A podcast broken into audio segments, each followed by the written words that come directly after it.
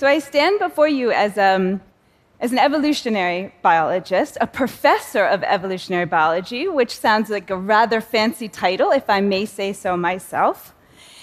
And I'm going to talk about two topics that aren't normally talked about together. And that's market economies and fungi. Or is it fungi, or as we say in Europe now, fungi? You know, there's still no consensus on how to say this word. So I want you to imagine a market economy that's 400 million years old, one that's so ubiquitous that it operates in almost every ecosystem of the world, so huge that it can connect millions of traders simultaneously, and so persistent that it survived mass extinctions. It's here right now under our feet, you just can't see it.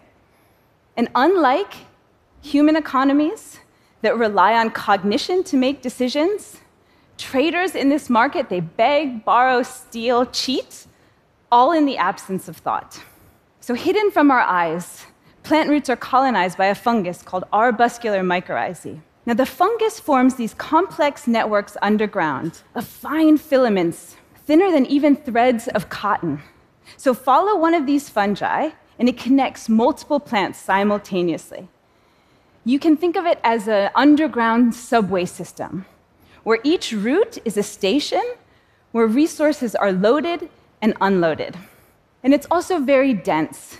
So, roughly the length of many meters, even a kilometer, in a single gram of dirt. So, that's the length of 10 football fields in just a thimbleful of soil, and it's everywhere. So if you passed over a tree, a shrub, a vine, even a tiny weed, you passed over a mycorrhizal network.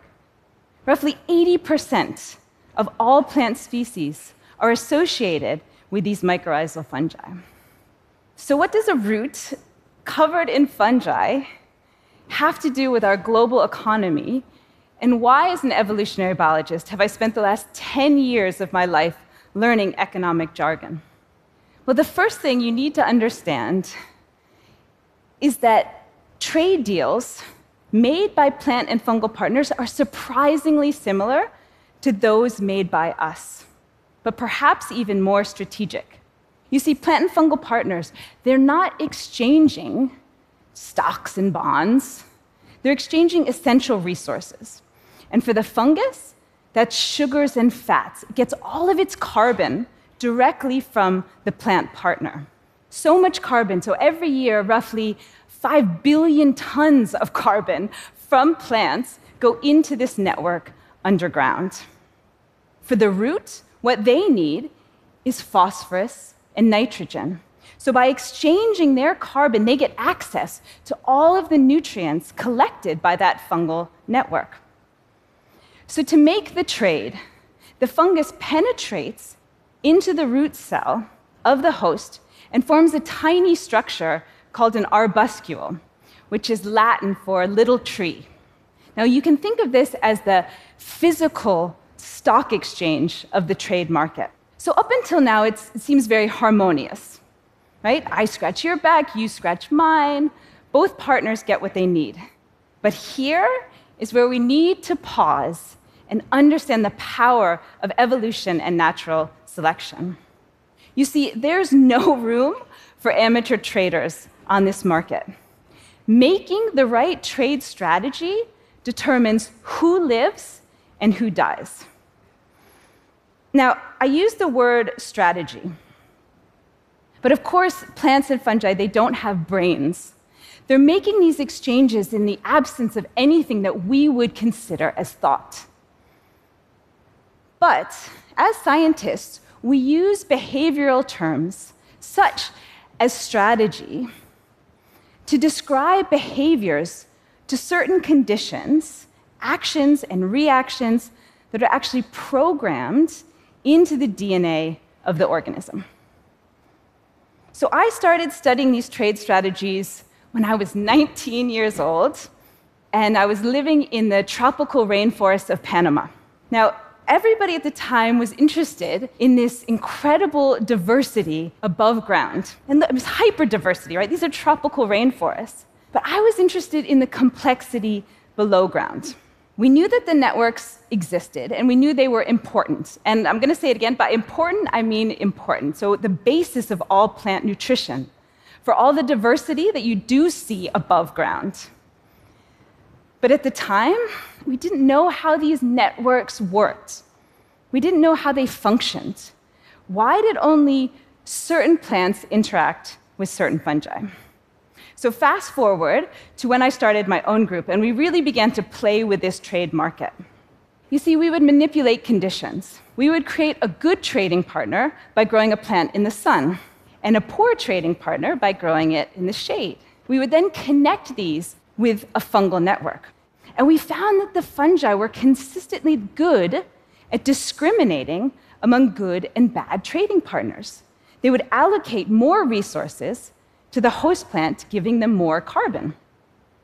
Now, we would run the reciprocal experiments where we would inoculate a host plant with good and bad fungi, and they were also good at discriminating between these trade partners. So, what you have there is the perfect conditions for a market to emerge.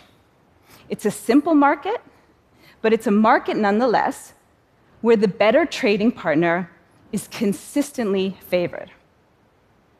But is it a fair market? Now, this is where you need to understand that, like humans, plants and fungi are incredibly opportunistic.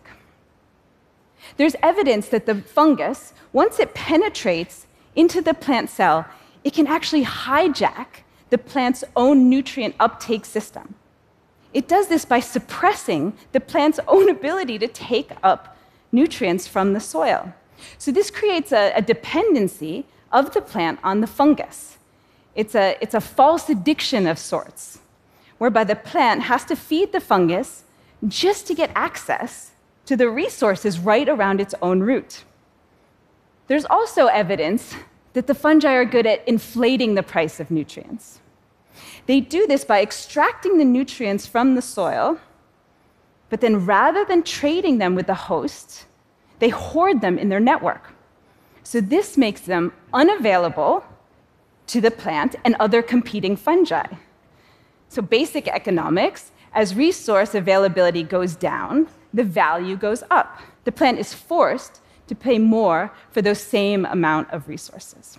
But it's not all in favor of the fungus. Plants can be extremely cunning as well. There are some orchids, and I always think of orchids somehow seem like the most devious of the plant species in the world. And there are some orchids that just tap directly into the network and steal all their carbon.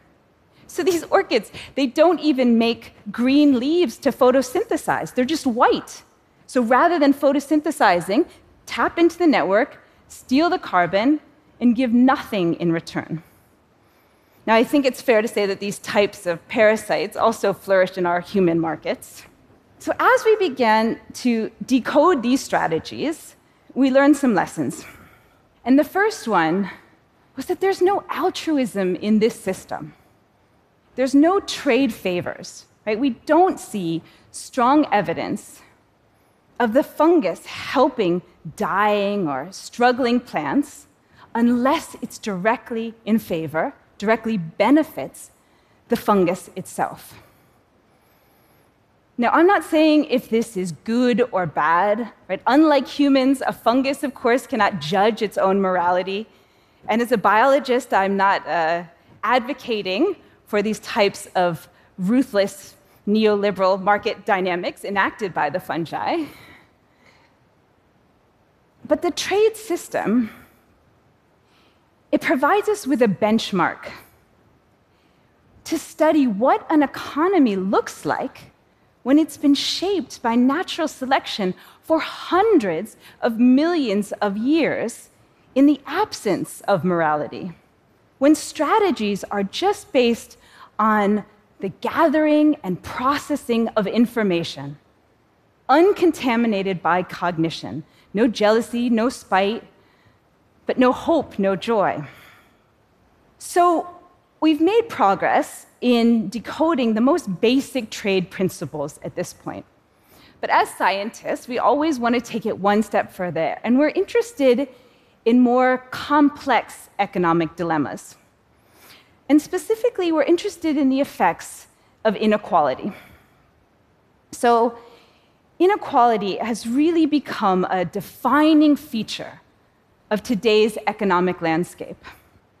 But the challenges of inequality, they're not unique to the human world. I, think as humans, we tend to think that everything's unique to us. But organisms in nature must face relentless variation in their access to resources. How does a fungus that can, again, be meters long change its trade strategy when it's exposed simultaneously to a rich patch and a poor patch? And more generally, how do organisms in nature, how do they use trade to their advantage when they're faced with uncertainty in terms of their access to resources? Here's where I have to let you in on a secret. Studying trade underground is incredibly difficult. You can't see where or when important trade deals take place. So, our group helped pioneer a method, a technology, whereby we could tag nutrients with nanoparticles, fluorescing nanoparticles called quantum dots. What the quantum dots allow us to do is actually light up the nutrients so we can visually track their movement across the fungal network and into the host root. So, this allows us finally to see the unseen. So, we can study how fungi bargain at a small scale with their plant hosts. So, to study inequality, we exposed a fungal network to this varying concentrations of fluorescing phosphorus, mimicking patches of abundance and scarcity across this artificial landscape. We then carefully quantified fungal trade. And we found two things. The first thing we found was that inequality encouraged the fungus to trade more. So I can use the word encouraged or stimulated or forced. But the bottom line is that compared to control conditions, inequality was associated with higher levels of trade. This is important because it suggests that evolving a trade partnership in nature can help organisms cope with the uncertainty of accessing resources. Second, we found that exposure to inequality, the fungus would move resources from the rich patch of the network, actively transport them to the poor side of the network. Now, of course, we could see this because the patches were fluorescing in different colors. So, uh, uh, at first, this result was incredibly puzzling.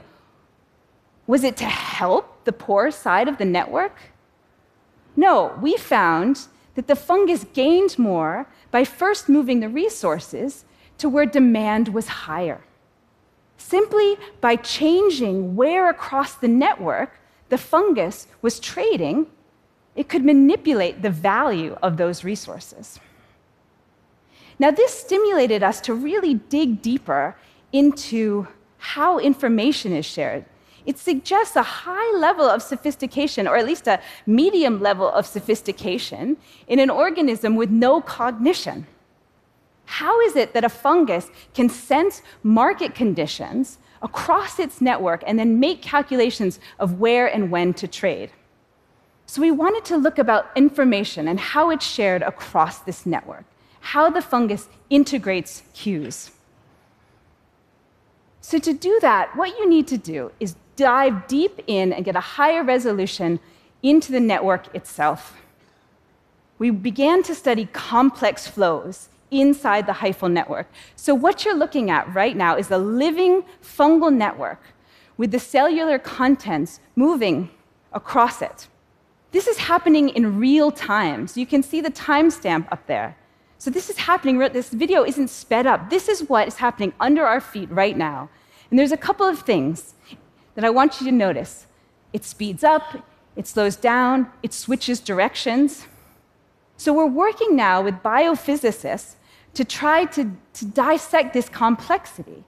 How is the fungus using these complex flow patterns to share and process information and make these trade decisions?